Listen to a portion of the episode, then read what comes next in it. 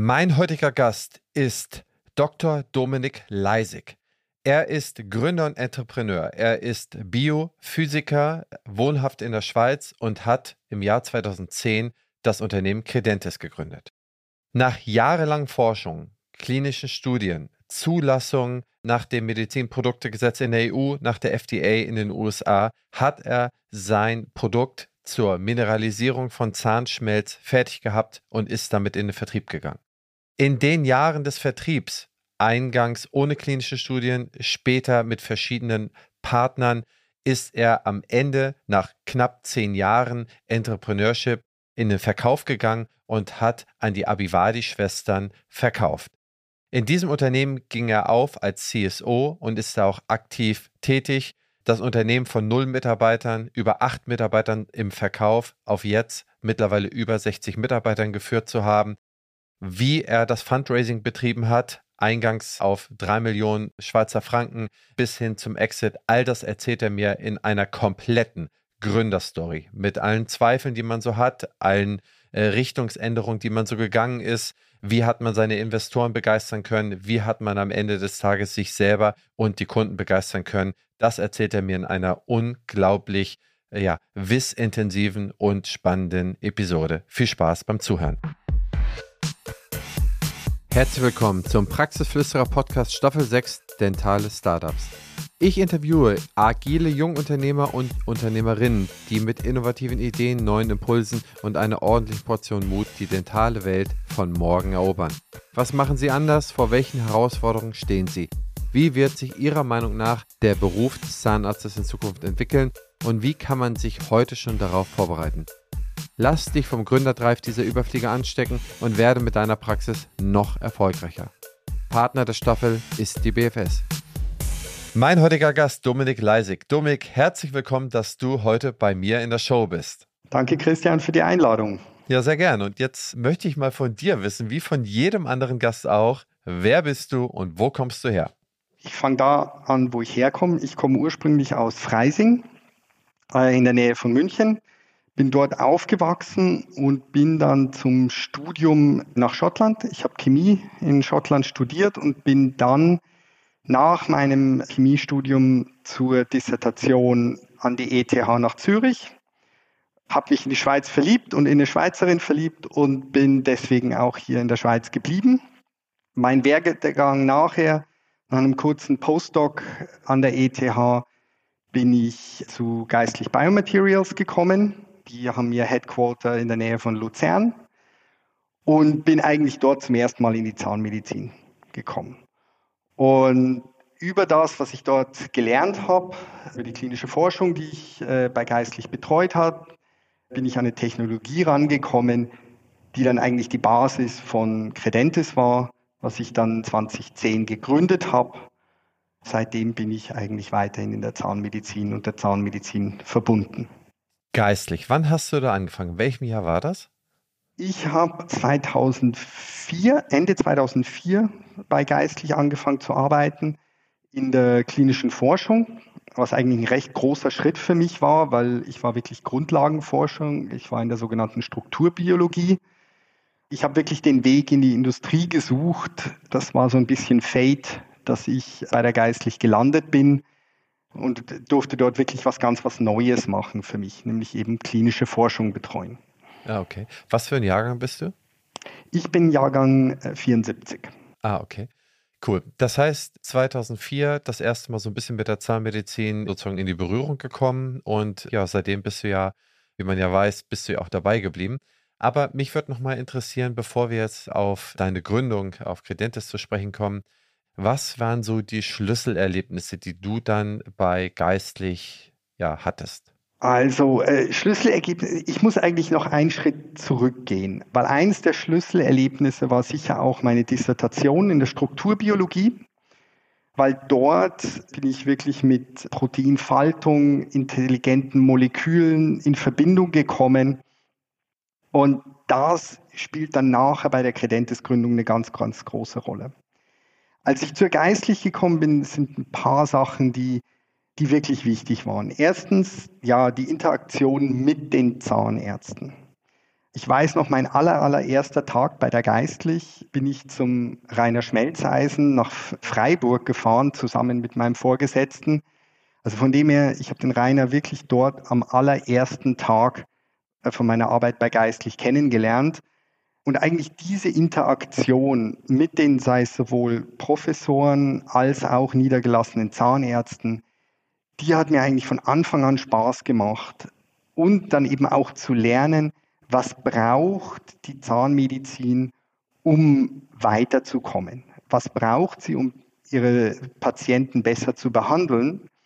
Das war so der eine Teil, diese Interaktion mit den Zahnärzten. Und das andere ist dann wirklich auch das Technische gewesen, nämlich wie führt man klinische Studien durch, aber auch wie entwickelt man Medizinprodukte.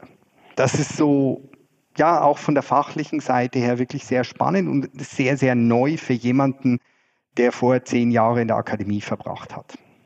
Und ich finde, es ist auch insofern eine ungewöhnliche Gründerstory, da die meisten Gründungen, die man so in den letzten Jahren irgendwie so verfolgt hat, ist der Ansatz immer der technische Ansatz. Das heißt, man hat einen Know-how-Vorsprung in der, in dem Kundenzugang, in der Schnelligkeit des Kundenzugangs, im Advertising, äh, Online-Marketing, in, in sozusagen in dem disruptiven, wie schnell man einen Markt mit über welche Kanäle und welche Mittel erobern kann. Das heißt, das waren eigentlich so die meisten Gründungen, die ich in den letzten Jahren irgendwie immer so kennengelernt habe. Bei dir kommt man ja von einer komplett anderen Richtung. Das heißt, du bist promovierter ja, Naturwissenschaftler.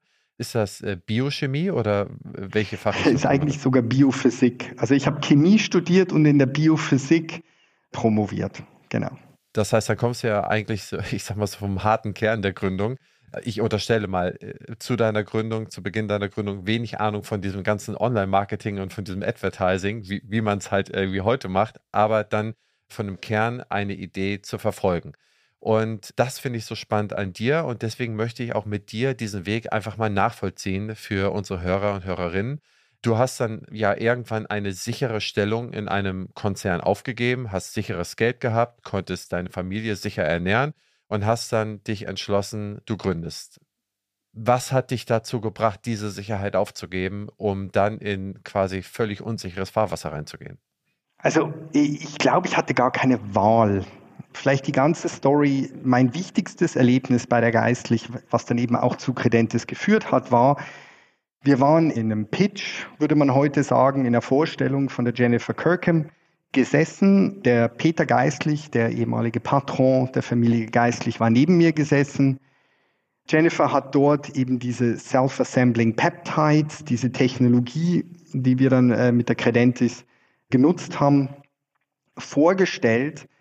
Ich habe am Ende zum Peter Geistlich gesagt, ich habe gesagt, das ist genial, was ich dort gehört habe. Das tut genau das, was ich in der Strukturbiologie gelernt habe, zusammenführen mit denen, was ich in der Zahnmedizin bei der Geistlich kennengelernt habe. Erklär mal genau, was da vorgestellt wurde von der Jennifer. Also, es ist im Endeffekt ein Ersatz der Schmelzmatrix, also ein dreidimensionelles Fibrillennetzwerk, man könnte auch Hydrogel sagen, welches Calcium und Phosphat bindet und neue Hydroxylapatitkristalle an der Oberfläche entstehen lässt. Hydroxylapatit ist die Mineralform von Calciumphosphat, die eigentlich überall im Menschen, sei es Knochen, Schmelz, Dentin, überall ist Hydroxylapatit vorhanden. Ich habe dann eben auch dem Peter Geistlich gesagt, für die Knochenregeneration, wo natürlich die Geistlich sehr prominent ist, bin ich mir nicht sicher, ob das wirklich wirtschaftlich möglich ist, weil Knochenregeneration funktioniert ja auch mit anderen Materialien sehr, sehr gut. Aber wenn es an die Schmelzregeneration geht, an eine Substanz, die ja eigentlich keine Zellen mehr hat, die nur über den Speichel und über das Calciumphosphat im Speichel regeneriert werden kann und dafür eben nur ganz wenig regeneriert werden kann, dort habe ich eigentlich den Fit gesehen und habe gesagt, das ist einerseits wunderschöne Wissenschaft, was Jennifer dort gemacht hat und wirklich auch applikabel in einem Bereich der Zahnmedizin, wo ich das Gefühl hatte, da muss doch mal auch was Richtung regenerativen Möglichkeiten gehen. Und das, dieser Pitch hat mich schlicht zwei Jahre lang nicht losgelassen. Ich habe sogar kurz Stelle gewechselt, war kurz außerhalb der Zahnmedizin, bin aber immer wieder zu der Idee zurückgekommen, bis ich dann 2009, das war ungefähr anderthalb Jahre später, würde ich sagen, zwei Jahre später, nochmal nach Leeds gefahren bin und Jennifer und ihre Kolleginnen gefragt habe, würdet ihr mir die Lizenz geben, um daraus eine Technologie zu machen? Und deswegen muss ich sagen, ja, es hat mich wirklich nicht losgelassen. Deswegen die Sicherheit von einem Konzern oder von einem normalen Arbeitgeber aufzugeben, ja, das stimmt. Ich hatte aber dazu auch wirklich ein Glück. Ich hatte einen Chef bei der anderen Firma, der diese Selbstständigkeit unterstützt hat der mir ermöglicht hat, dass ich zuerst kann reduzieren, dass ich Investoren kann suchen für die Idee und erst als dann die Firma wirklich finanziert war und damit natürlich auch wiederum mein Gehalt, was wieder die Sicherheit gewährleistet, dann bin ich erst Fulltime sozusagen zur Credentes gewechselt. Aber ich muss wirklich sagen, Entrepreneurship das ist in vielen Leuten tief drinnen oder Unternehmertum. Und natürlich ist ein bisschen was anderes wie die Sicherheit einer normalen Anstellung. Aber es sind natürlich auch unglaubliche Freiheiten, die einem das bringt. Und das möchte ich alles nicht missen. Ich meine, du hast die Erfahrung ja auch durchgemacht und wir wissen ja alle, ich habe die Erfahrung ja auch durchgemacht, dass es eigentlich das ja, mit Schönste ist, was man sich so vorstellen kann. Aber wir haben die Erfahrung jetzt auch gemacht, Dominik. Und es ist ja so, in der Sekunde, wo du 2009 davor stehst und sagst, mache ich es oder mache ich nicht, ist es ja so, dass du so eine innerliche Waage oder wie man früher in diesen alten Comics so, was weiß ich, einen Engel und Teufel auf der Schulter hast, ne? Wo der eine das sagt, der andere das, ne? Und ich glaube, ganz viele Leute stehen an dieser Stelle und entscheiden sich nicht selten dafür, eher den Sicherheitsweg einzuschlagen. Und ich möchte auch so ein bisschen Mut machen hier, sowohl für die Gründerinnen und Gründer einer Zahnarztpraxis als auch für alle anderen, dass man halt einfach diesen Weg gehen kann und dieses Risiko vielleicht auch ein bisschen abfedern kann. Und bei dieser Risikoabfederung, das hattest du ja gerade in einem Nebensatz gesagt, du hast ja dann auch Investoren zusammengesucht. Wie ging das vonstatten? Die Jennifer hat dir die Lizenz dann gegeben, hat gesagt, okay, Dominik, du kriegst die Lizenz. Und wie ging es dann weiter? Dann hast du einen Businessplan gemacht und hast gesagt, okay, Kapitalbedarf 10.000 Taler, also irgendeine Maßeinheit. Und dann hast du dir jemanden gesucht, der das dann sozusagen mitfinanziert. Oder erzähl du mal, wie hast du es gemacht? Liebe Hörerinnen und Hörer, an dieser Stelle möchten wir unser spannendes Gespräch kurz unterbrechen und einmal Danke sagen. BFS Health Finance ist einer der führenden Finanzexperten im Dentalmarkt und vor allem ein ganz wichtiger Unterstützer dieses Podcasts. Ich bedanke mich bei allen Möglichmachern der BFS für euren Support. Auch diese Staffel erscheint auf der BFS Weiter geht's Plattform. Dort gibt es viele spannende Infos rund um den Praxisalltag. Schaut gerne mal vorbei, Link in den Show Notes, aber natürlich erst nach dem Ende dieser Episode. Jetzt geht's erstmal weiter. Viel Spaß! Der Anfang stimmt wirklich eins zu eins. Ich habe als erstes einen Businessplan geschrieben und habe dann mich so ein bisschen durchgefragt, glaube ich. Also weißt, man lernt Person A kennen, die stellt ein B vor und irgendwann kommt man dann näher an, in meinem Fall sogenannte Business Angels oder High Net Worth Individuals, die eben in Startups oder, oder Unternehmen investieren, die jetzt nicht börsenkodiert sind. Dort habe ich relativ bald die zwei wichtigen Leute für mich. Das eine war der Werner Berner, der war einer der ersten, der war auch bis zum Ende von der Credentis im Verwaltungsrat gesessen.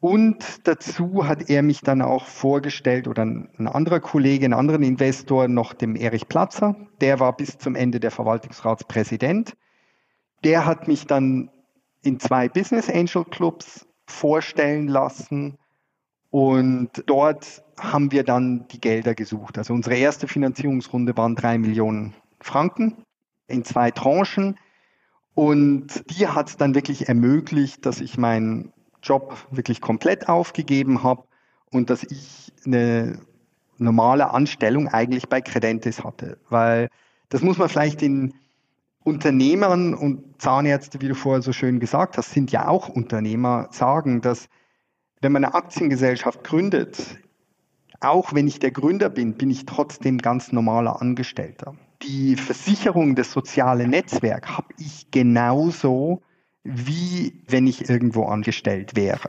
Klar, logisch. Ja. Und von dem her, ich denke mir, unsere moderne Gesellschaft und die, der Gesetzgeber sorgt schon auch dafür, dass Leute, die diesen Schritt in die Selbstständigkeit wagen, nicht komplett alleingelassen werden.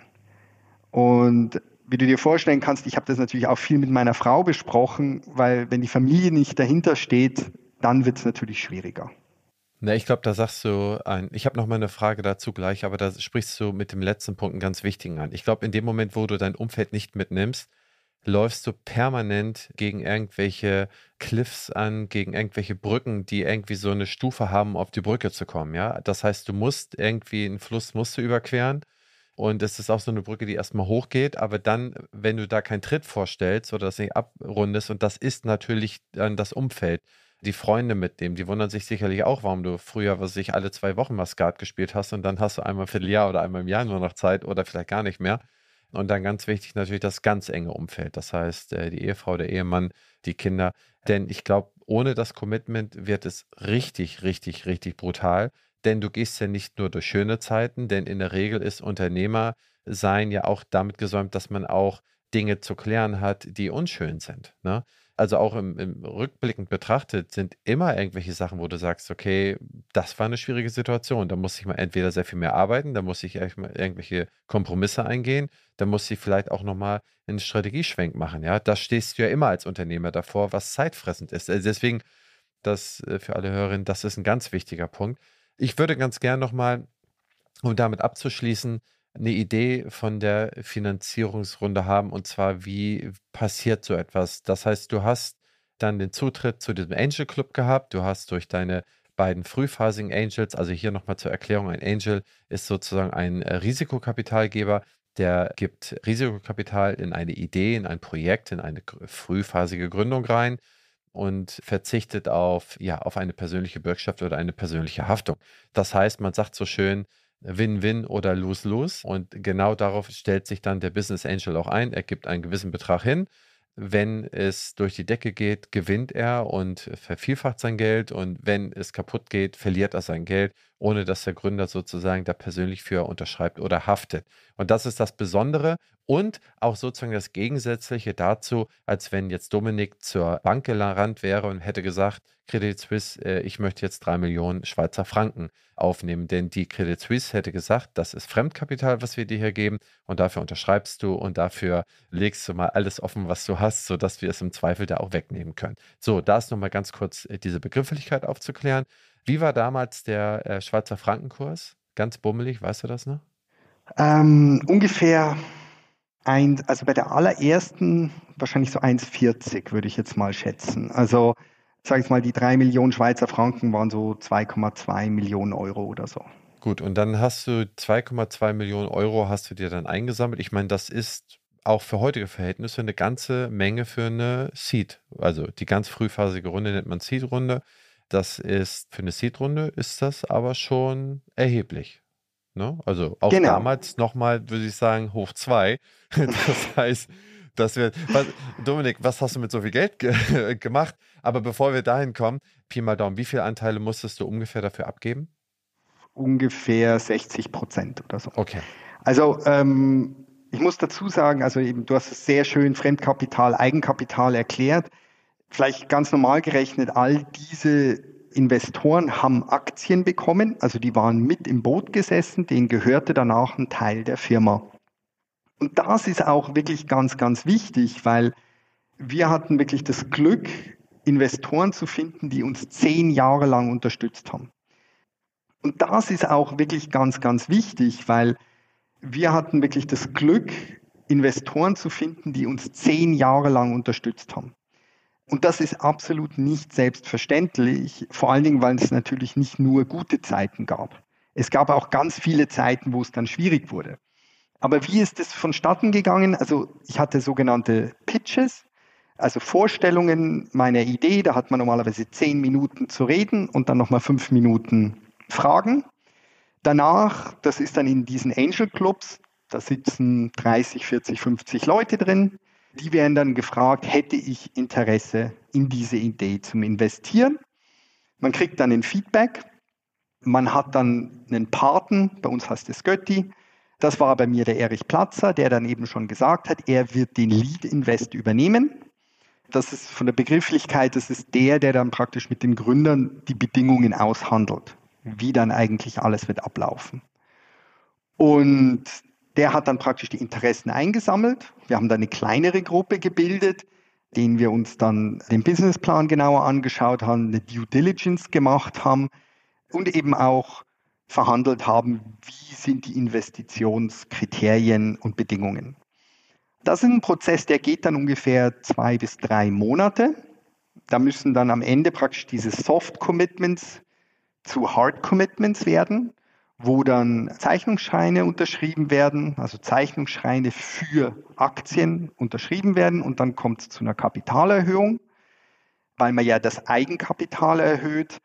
Danach steht das Geld der Firma zur Verfügung und die Investoren sind Teilhaber der Firma. Das ist natürlich nur der Anfang. Das ist aber ein kontinuierlicher Prozess, weil ein berühmter Satz ist, nach der Finanzierungsrunde ist vor der Finanzierungsrunde. Ja, das stimmt. Hast du, hast du mehrere Finanzierungsrunden gemacht? Ja, wir haben insgesamt, also wir waren am Ende bei einer C-Round, aber die B-Runde, glaube ich, waren allein drei Runden. Also wir haben insgesamt ungefähr 10 Millionen Schweizer Franken geraced über die Jahre hinweg. Und das Verhältnis zu den Investoren, das bedarf nonstop eigentlich der Aufmerksamkeit des CEOs oder des Gründers, weil wie gesagt, man will ja auch, dass die sich gut fühlen bei ihrer Investition und dass die einem auch die Stange halten, wenn es dann mal nicht so läuft, wie man sich das vorstellt. Zu deiner anderen Frage zurückgekommen, die drei Millionen Franken haben wir gebraucht, um das Produkt zu entwickeln, was heute Cordon Repair ist. Das war wirklich der ursprüngliche Businessplan. Das war das, was wir wollten entwickeln. Und mein Kollege Michael Huck und ich, wir beide, dadurch, dass wir auch sehr stark aus der Entwicklung kamen, das lief wie äh, Clockwork. Weil der Teil war alles noch planbar. Die ersten zwei Jahre lief es wirklich schon fast zu gut, um wahr zu sein. Die Probleme kamen erst, wenn man dann nachher ein Produkt hatten, was wir theoretisch können verkaufen. Das kann ich mir vorstellen. Also ich finde das wahnsinnig spannend, dass du, das heißt, 2 bis 2012 war alles ja in, in bester Ordnung sozusagen. Habt ihr euch denn da frühzeitig schon um Vertriebspartnerschaften gekümmert? Habt ihr euch frühzeitig schon um Logistik, um das Distributionsnetzwerk, das heißt eure Lagerhaltung und so weiter? Ab wann habt ihr euch denn damit eingehender beschäftigt? Und warst du eigentlich alleine Gründer oder du hast gerade eben gesagt, äh, da war noch Michael Huck war noch mit dabei. War das ein Co-Gründer oder war das ein erster Angestellter oder wie war da die Konstellation? Also ich bin wirklich der alleinige Gründer, also mit meiner Frau zusammen, von dem her nicht ganz alleine, aber vom fachlichen her alleine. Und der Michael war der erste Mitarbeiter. Ich kannte den Michael aus der Zeit bei der Geistlich.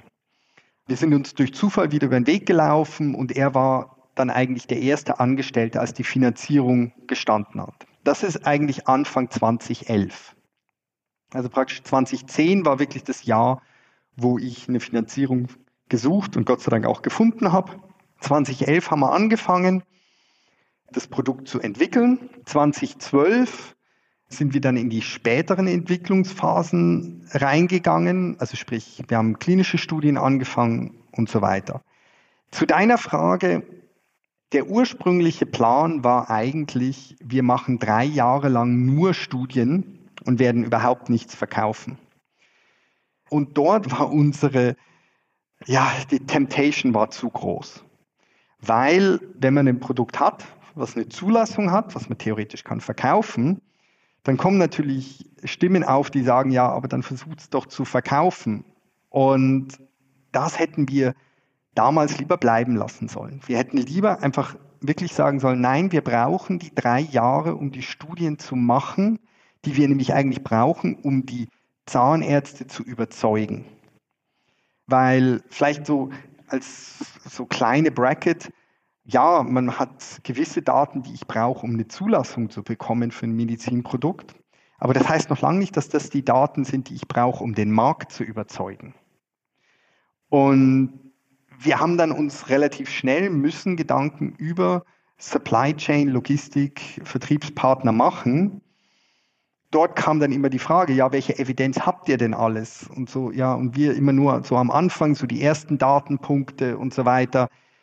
Und wir hätten, ich sage jetzt mal, die Jahre 2013, 14, 15 lieber dazu benutzen sollen, wirklich zu sagen, nein, wir geben das Produkt nur an die Partner raus, die uns helfen, Evidenz zu bekommen. Das Schöne ist, in Retrospektiv, das Produkt hat wirklich so funktioniert, wie wir uns das vorgestellt haben. Und heute haben wir die kompletten Beweise, deswegen heute sind wir einen ganzen Schritt weiter. Aber damals konnten wir nur sagen, ja, so wie es ausschaut, scheint es so zu funktionieren. Aber wir hatten nicht die Beweise, wir hatten nicht die Publikationen. Und die sind eben im Gesundheitswesen und damit auch in der Zahnmedizin essentiell.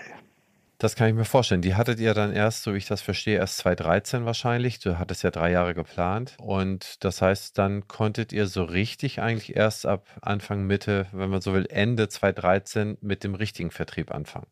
Nimm da noch zwei Jahre drauf. Wir sind dann eher 2015. Wir haben zwar vorher immer wieder probiert, mit gewissen Distributoren das in den Markt zu bekommen, aber ja, das war nicht wirklich von Erfolg gekrönt. Und das waren natürlich auch die ersten Punkte, wo dann eben nicht mehr so flüssig gelaufen ist, wo ja der Plan einfach nicht zu erfüllen war. Und wir uns darauf konzentriert haben zu sagen, hey, wir sind eine Technologiefirma, weil wir sind sehr viele Naturwissenschaftler, wir haben nur ein paar Zahnärzte, die praktisch uns als Berater zur Seite gestanden sind aber wir sind Technologiefirma, wir hatten auch nicht starken Marketing und Verkauf. In der Zahnmedizin, das vorher ganz kurz schon angemerkt, es braucht den Vertriebsweg, weil wenn ich ein einzelnes Produkt habe und ich versuche das zu verkaufen, das ist schlichtweg nicht möglich, das zu machen und dabei Geld zu verdienen. Mir hat mal jemand vorgerechnet, eine Stunde von einem Außendienst kostet ungefähr 250 Franken, damals 200 Euro. Und das ist relativ viel, was man dann einfach schon mal muss von Anfang an verkaufen. Und mit einem Außendienst ist ja meistens auch nicht getan. Habt ihr auf Direktvertrieb, also das hört sich so an, als wenn ihr erstmal auf indirekten Vertrieb gesetzt habt, sprich über Vertriebspartnerschaften, ohne einen eigenen Vertrieb zu machen. Das heißt, in dieser Crunch-Time 2013 bis 2015 Habt ihr denn in der Schweiz angefangen zu vertreiben oder gleich im Dachraum? Oder wo wart ihr zuerst? Also, wir haben am Anfang den Dachraum gehabt, sind dann aber relativ schnell zurück und haben gesagt, wir brauchen eigentlich einen Showcase in der Schweiz, wo wir mit einem Distributor zusammenarbeiten oder mit einem Partner und dort zeigen, es funktioniert, um dann ultimativ zu einem größeren Partner zu kommen beziehungsweise eben von dem übernommen zu werden. Was wir relativ schnell gemerkt haben, dass selber nicht funktioniert, ist wirklich selber einen Außendienst. Was man aber braucht, ist Mitarbeiter, die den Distributor unterstützen. Der Distributor irgendwie muss ja die Information von der Firma über den Distributor an den Markt kommen. Und dort ist die Unterstützung von der Firma selber absolut essentiell. Okay. An wen vertreibt ihr? Vertreibt ihr an Zahnarztpraxen oder vertreibt ihr auch an den Endkonsumenten? Das Produkt Cudon Repair wird nur an Zahnarztkunden vertrieben. Vielleicht eine kurze Bracket. Während der Entwicklung, und da sieht man wirklich, dass wir sind die, die Wissenschaftler, auch ein bisschen die Tüftler, haben wir gemerkt, dass wir nicht nur auf einem Produkt sitzen, sondern wir sitzen auf einer Technologie. Wenn es um Karies geht, dann haben wir sowohl die Remineralisation als auch die Demineralisation. Und das heißt, wenn frühe Karies entsteht, dann will ich die remineralisieren, dann will ich den Schmelz irgendwie versuchen zu heilen. Wenn ich einen gesunden Zahn habe, dann will ich vermeiden, dass der Karies bekommt. Und diese zweite Seite der Medaille, die haben wir dann angefangen in Studien zu sehen. Zuerst mit Feedback, dass zum Beispiel Überempfindlichkeit zurückgegangen ist, was meistens dazu führt, dass die Tubulis mineralisiert werden oder zumindest okkludiert werden und haben dann die Technologie in Pasten und Gele integriert. Und so ist eigentlich wie ein zweiter Zweig an Produkten entstanden, die mehr an den Patienten und Konsumenten orientiert sind. Also das heißt Zahnpasten oder, oder Präventionsgele bis hin zu Kaugummis, Chewies, Sprays, Foams etc. Und danach, kommen wir dann später darauf zu reden, heute sind es wirklich wie zwei Portfolios, die zwar beide auf derselben Technologie basieren, aber die Technologie unterschiedlich formuliert ist, so dass sie einmal eher die Mineralisierung unterstützt und einmal die Prävention gegen Demineralisierung unterstützt. Verstehe. Das heißt, ihr habt erst angefangen, an die Zahnärzteschaft zu vertreiben und äh, das, wie gesagt, war zwei Jahre lang holprig, aber ab 2015 lief es da besser. Wie habt ihr das dann gemacht? Das heißt, äh, kann man sagen, wenn wir 100 Zahnärzte im Jahr onboarden, ist das ein Erfolg oder braucht man eher 1000? Oder äh, was habt ihr da irgendwelche speziellen Partner gehabt, die euch da Distributoren, Depots, die euch da in besonderer Weise weitergeholfen haben? Erzähl mal von der Zeit. Erstmal, wenn es nach 2015 schon besser gelaufen wäre, das wäre schön gewesen. Die, die holprige Zeit ging also durchaus noch ein paar Jahre weiter. Es war so, wir haben das Verschiedenste ausprobiert. Wir haben mit klassischen Distributoren gearbeitet. 2017 sowas ist ein größerer Partner auf uns zugekommen, der in sein Portfolio Präventionsportfolio integrieren wollte und wo Cure und Repair wirklich einer der absoluten Keys hätte sollen sein oder auch kurzzeitig war. Dort haben wir dann auch wieder gelernt, ja, das restliche Portfolio muss auch zu sowas dazu passen. Ich will jetzt keine Namen nennen, aber das ist ein Implantathersteller und Implantat und Karies sind einfach sehr, sehr weit auseinander. Und von dem her war das auch nicht ganz einfach für den, das Know-how zu transportieren in den Markt. Was wir aber dort sehr schön gelernt haben, ist, was braucht es eigentlich als Voraussetzung, um erfolgreich im Markt zu sein? Also wir haben in der Zeit sehr viel über Marketing, Sales Activities etc. gelernt und auch so ein bisschen das, es gibt ja den berühmten Satz über Marketing, die Hälfte aller Marketinggelder sind verschwendet, man weiß nur vorher nicht genau welche. Und genau das haben wir natürlich auch ein bisschen immer ja, Angst davor gehabt und ich habe vorher gesagt, wir haben ungefähr 10 Millionen geraced. Das hört sich nach viel an. Aber über zehn Jahre hinweg ist das eigentlich nicht extrem viel. Und wir haben uns immer darauf fokussiert, wir wollten sogenannte Piloten generieren. Immer zeigen, hey, wenn ihr es so macht, wir haben gelernt, wie man das jetzt kann skalieren in andere Märkte und wir helfen euch, das zu machen. Weil uns war klar, dass Credentes ist viel zu technisch gewesen, als dass wir eine weltweite Struktur hätten können aufbauen. Oder wir hätten nochmal eine komplette Umfinanzierung gebraucht, indem dass wir sogenannte Venture Capital Fonds reinholen und dann wirklich also zweistellige Millionensummen auf einmal reinholen. Um halt den eigenen Vertrieb aufbauen und finanzieren zu können. Ne? Also genau. das war ja quasi dann die Entscheidung, die ihr dann irgendwann habt fällen müssen. Nehmen wir jetzt nochmal einen riesengroßen Haufen Geld in die Hand, verwässern auch, wenn man so will, unsere eigenen Anteile weiter, was man ja logischerweise damit auch macht. Und dann muss ich vorstellen, wenn neue Aktien rausgegeben werden, damit Geld in der Firma landet, dann kann man als Altaktionär entweder mitgehen, das heißt, man würde selber Geld reingeben, oder wenn man nicht mitgeht, also nicht pro Rata, so heißt das, mitgeht, dann würde man entsprechend verwässert. Das heißt, am Anfang hatte Dominik dann, was weiß ich, vielleicht 40 Prozent, am Ende hätte er dann vielleicht nur drei gehabt. Aber das wäre sozusagen der Weg gewesen, um Geld aufzunehmen, mit dem man dann einen, ja, wenn man so will, erstmal dachweiten, dann vielleicht europaweiten und dann weltweiten Vertrieb aufbaut, eigenen Vertrieb. Oder ob man dann sozusagen nicht mit einem Partner wirklich sehr, sehr eng zusammenarbeitet. Und ich glaube, ihr habt euch für die letztere Möglichkeit entschieden, oder? Genau. Also vielleicht zwei Sachen. Eine Sache, die noch ganz wichtig dazu kommt, ist der Wert, der in so einer Technologiefirma entsteht. Das sind einerseits die Produkte und die Technologie, aber eben auch die regulatorischen Zulassungen. Und dort natürlich hauptsächlich USA und Europa. Gerade in den USA haben wir relativ lang gebraucht. Ja, Karies ist bei denen Cavity. Das macht die Sache sehr schwierig, weil die wissen gar nicht, was frühe Karies ist. Also nicht die Zahnärzte, die wissen das sehr wohl. Aber die äh, FDA weiß das nicht. Bis wir den geknackt haben, das hat relativ lang gedauert, bis wir dort einen Weg gefunden haben. Und danach kam genau diese Partner auf uns zu, weil die meisten von diesen Partnern sind weltweite Players.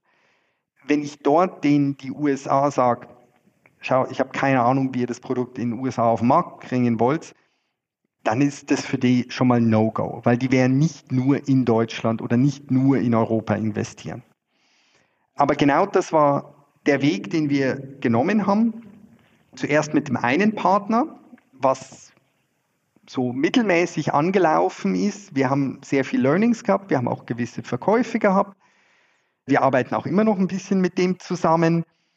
Aber was dann eigentlich so ein bisschen von der Seite kam, war die Anfrage von den Abivadi-Schwestern. Sie wollen eine neue Konsumerlinie, Zahnpasta, Mundspülung etc. rausbringen, wirklich mit der Technologie, die die Credentes entwickelt hat. Das war eigentlich, und jetzt sind wir wirklich schon im Jahre 2019, dort haben wir dann für dieses neue Firma, die jetzt Vivardis heißt, das gesamte Portfolio entwickelt. Und die wurden über Nacht zu unserem mit Abstand größten Kunden. Da ging es dann zuerst Lizenzverträge, aber dann eben auch das, dass wir denen ihre RD-Firma waren, also Research und Development, Forschung und Entwicklung und sie dann anderthalb Jahre später gesagt haben, wisst ihr was, wir arbeiten so gerne mit euch zusammen, wir hätten euch gerne als unseres Innovation Center. Und das ist das, da greife ich jetzt ein bisschen vor, was dann 2020 passiert ist.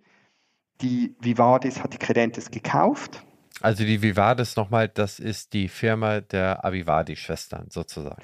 Genau, also die genau. Abibadi-Schwestern, für die Sie es nicht kennen, sind zwei Zahnärzte, sind Schwestern in der Schweiz. Die haben die erste DSO in der Schweiz aufgemacht, äh, Swiss Smile, die dann nach ein paar Jahren an Colosseum Dental verkauft und haben praktisch einen Teil dieses Geldes genommen und dann ein paar Jahre später in Vivadis investiert. Zuerst eben nur mit der Vision, eine äh, wirklich ja, eine sehr schöne Hyper Premium Beauty Oral Care Linie rauszubringen. Mit dem Gedanken, wir müssen uns immer wieder fragen, Mundhygiene ist so wichtig. Wir lernen, wie wichtig das für die, auch die gesamte Körpergesundheit ist. Und wenn man das jetzt vergleicht mit gewissen Produkten, die, ich sage es mal, Schönheit versprechen und dann die Price Levels anschaut, es ist wirklich schwierig. Aber das führte eigentlich zu der Idee, eine wirklich fantastische Mundhygienelinie aufzubauen. Und das ist eben Vivadis. Und die Abivadi-Schwestern sind auch die CEOs von Vivadis. Ich bin heute äh, zusammen mit dem Michael Hug CSOs, also Chief Scientific Officers. Also wir sind wirklich für die Wissenschaft da, weil das ist das, was uns begeistert und immer noch begeistert um das mal so ein bisschen zu rekapitulieren. Das heißt, ihr habt verschiedene Vertriebswege, also den Vertriebsweg indirekter Vertrieb mit verschiedenen Vertriebspartnerschaften über die Jahre, sagen wir mal ganz bisschen 2013 bis 2015, dann ein bisschen mehr 2015 bis 2017 aufgebaut oder versucht, ausprobiert.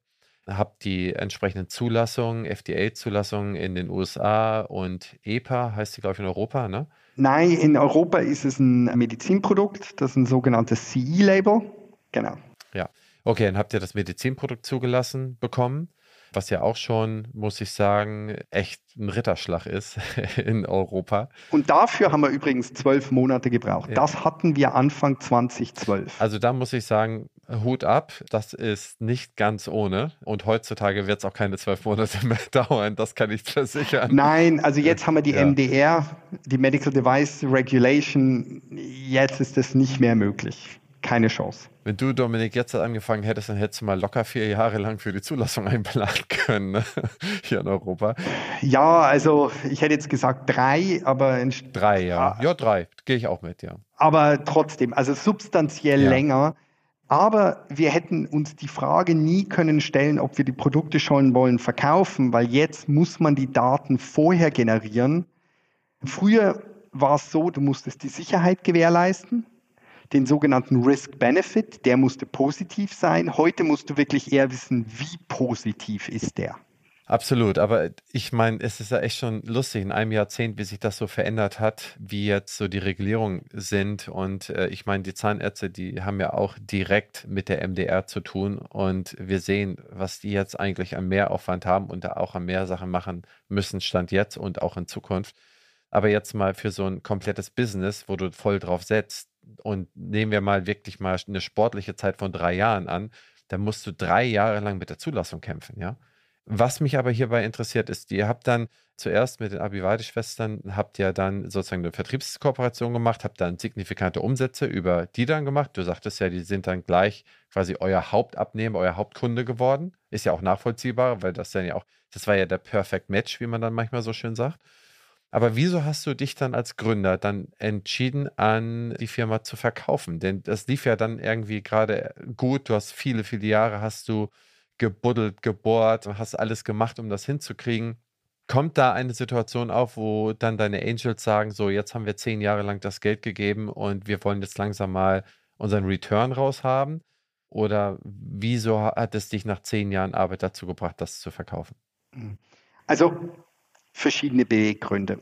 Erstens ist es natürlich schon so, wenn ich Investoren am Anfang reinhole, dann muss ich denen auch irgendwo einen Exit, also sprich, wie sie ihren Return bekommen, nahelegen. Und das ist halt mal bei Startups sehr häufig ein sogenannter Trade Sale, also ein Verkauf der Firma. Sei es jetzt in verschiedenen Assets oder sei es als einmal komplett.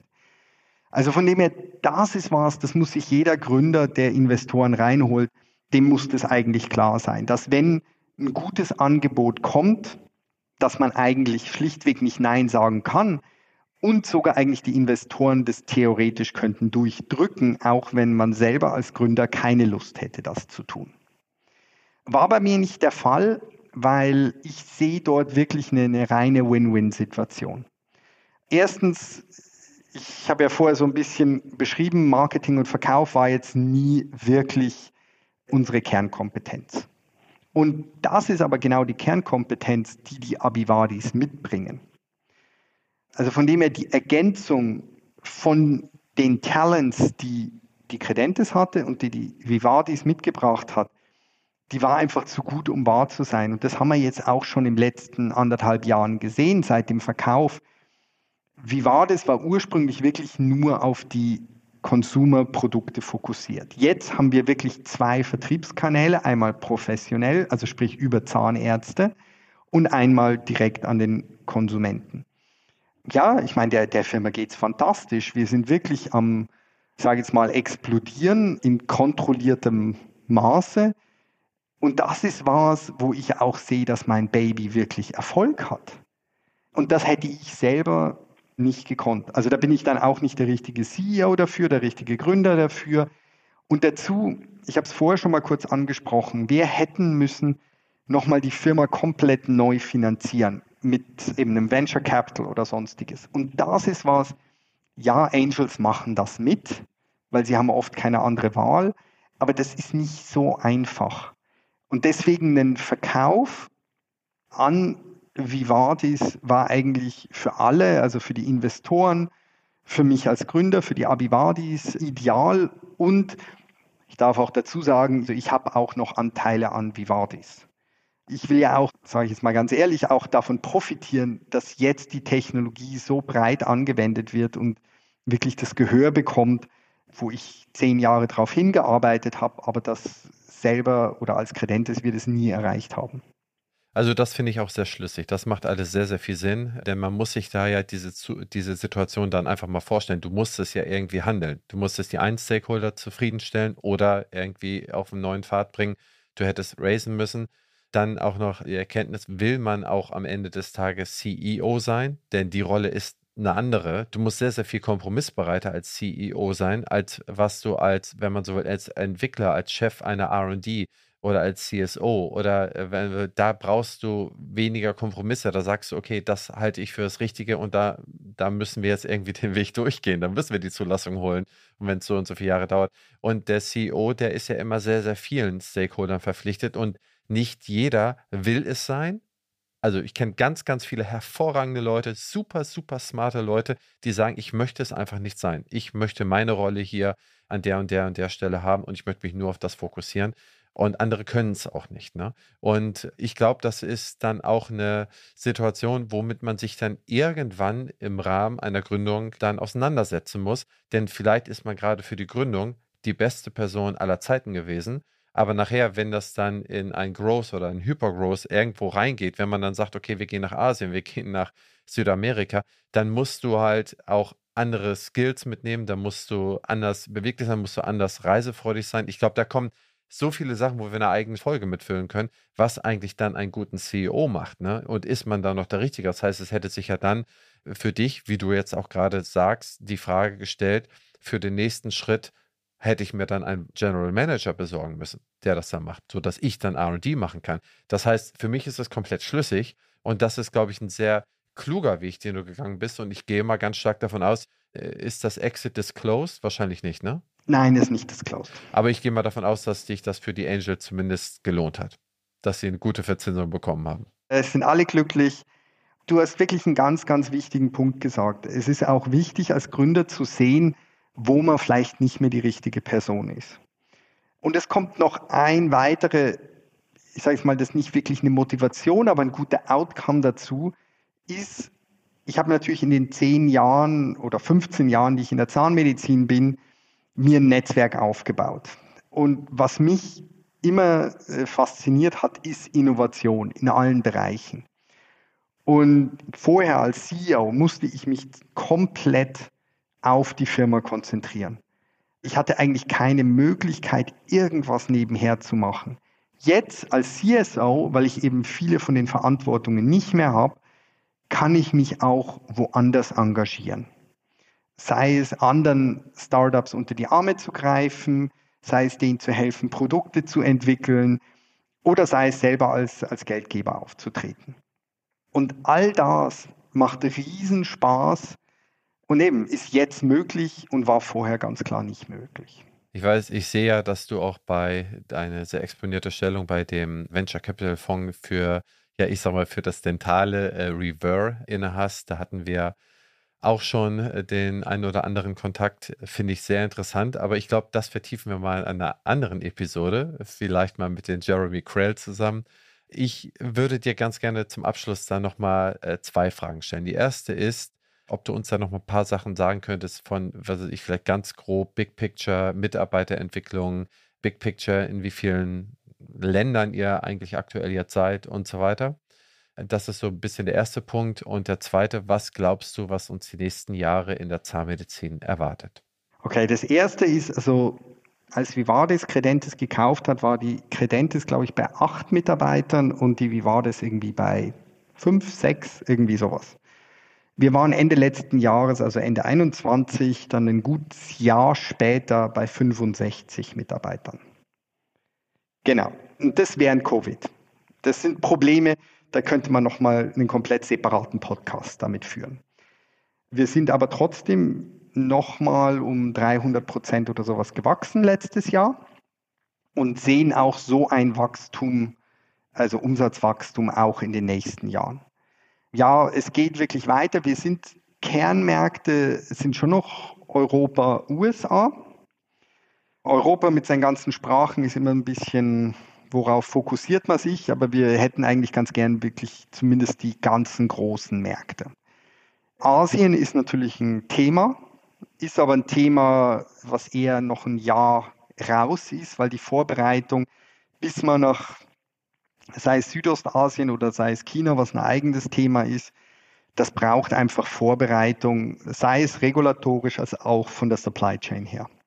Aber wir tun uns schon ordentlich damit befassen.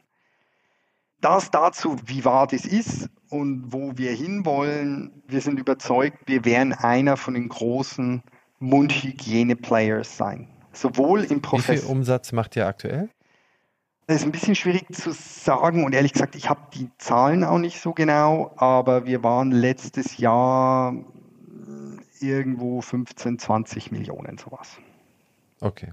Nee, okay. Nee, super. Ja, vielen, vielen Dank für den Insight. Also letztes Jahr damit, also wir sind, wir nehmen jetzt hier gerade Anfang März 22 auf. Das heißt, wir sind für 21 sprichst du. Nee, okay, super. Mhm. Genau. Und das war eigentlich unser erstes Jahr, wo wir überhaupt wirklich aktiv waren. 2019 war noch hauptsächlich Entwicklung. Gut, wohin geht die Zahnmedizin? Ich glaube, ein ganz, ganz wichtiger Punkt, den ich sehe, ist, wenn wir die WHO-Resolution sehen, wo es heißt, die Mundhygiene der Menschheit muss verbessert werden, weil nur dann wird die generelle Gesundheit verbessert werden. Und diese Annäherung von Zahnmedizin an die allgemeine Medizin, ich glaube, das wird ein ganz, ganz großes Thema der nächsten Jahre. Zusammen mit der Digitalisierung. Und ich sehe diese beiden wirklich nicht unbedingt separat, sondern die kommt auch dazu. Zum Beispiel einfache Sachen, also was ich im Augenblick sehr viel höre, ist, wir haben Trays, 3D gedruckt, also Schienen 3D gedruckt mit Elektronik drinnen. Also sprich, ich kann wirklich monitoren, was passiert. Ich kann den Speichel als Diagnostikum, also als diagnostisches Flüssigkeit benutzen. So wie man Blut abnimmt, kann ich den Speichel untersuchen und das vielleicht sogar über so eine Schiene konstant zu machen. Also da gibt es Möglichkeiten, da haben wir uns vor fünf Jahren noch nicht mal drüber getraut, drüber nachzudenken. Und jetzt sehe ich wirklich die ersten Produkte, die in der Entwicklung sind und die funktionieren. Und dann kommen die auch. Und dort sehe ich auch, also für die Hörer, die ja zum großen Teil Zahnärzte und Zahnärztinnen sind, ich glaube, die Bewegung hin zum Gesundheitscoach nämlich das, ja, ich habe die, die größeren Eingriffe, ich habe die Implantate, ich habe die Wurzelbehandlungen etc., aber das, dass ich meinen Patienten gesund halte, sei es mit einer Dentalhygiene, sei es mit regelmäßigen Recalls, sei es mit Teledentistry, wo ich monitoriere, während sie da sind, all das wird uns noch die nächsten zehn Jahre begleiten und dort auch innovativ mit neuen Produkten, neuen Geräten, die das ermöglichen und hin bis zu neuen Finanzierungsmodellen. Also sprich, wie schaut es mit Finanzierungsmodellen aus, wo ich nicht mehr für die, für die Behandlung zahle, sondern für meine Gesundheit zahle? Also der sogenannte Capitation Model, wo der Patient eine gewisse Summe zahlt und mit der Summe muss der Zahnarzt auskommen. Also das alles und äh, in den USA haben wir jetzt die ersten, ich glaube, sechs oder sieben Staaten, die so funktionieren. Also das ist was und es ist wirklich unglaublich spannend, was dort alles passiert. Also ich, ich freue mich drauf. Ich, ich denke wirklich Innovation, da, da kommen so spannende Sachen auf uns zu. Ja, ich bin da auch gespannt, was uns zukommt. Ich habe da eine ziemlich deckungsgleiche Meinung wie die, die du hast zu der Zukunft der Zahnmedizin. Ich denke mal, Oral Health wird in Health übergehen und der Zahnarzt kann ein ganz, ganz wichtiger, ja, ich sag mal so Zugang, eine ganz wichtige Pforte zu diesem Markt sein, wenn da frühzeitig diese Möglichkeiten auch ergriffen werden. Wir werden sehen. Lieber Dominik, herzlichen Dank für das ehrliche und offene und tolle Gespräch. Hat mir wahnsinnig viel Spaß gemacht. Ja, und ich wünsche dir bei deiner weiteren Zukunft, wir werden uns wahrscheinlich noch öfter über den Weg laufen, sehr, sehr viel, ein gutes Händchen, äh, eine gute Gesundheit für dich und deine Familie und dein Team und ja, alles, was du dir selber so wünschst und auch vorstellst. Danke vielmals, Christian. Es hat mir auch riesig Spaß gemacht und vielen, vielen Dank für die Einladung. Ja, sehr gerne. Ist mal mir eine Ehre. Liebe Hörerinnen und Hörer, ich hoffe, euch hat die Episode gefallen. Wie immer würde ich mich sehr über eine Bewertung bei Spotify oder iTunes freuen. Wenn ihr noch weitere Themenvorschläge habt, wendet euch an uns und bis zur nächsten Folge. Ihr und euer Christian Henrizi.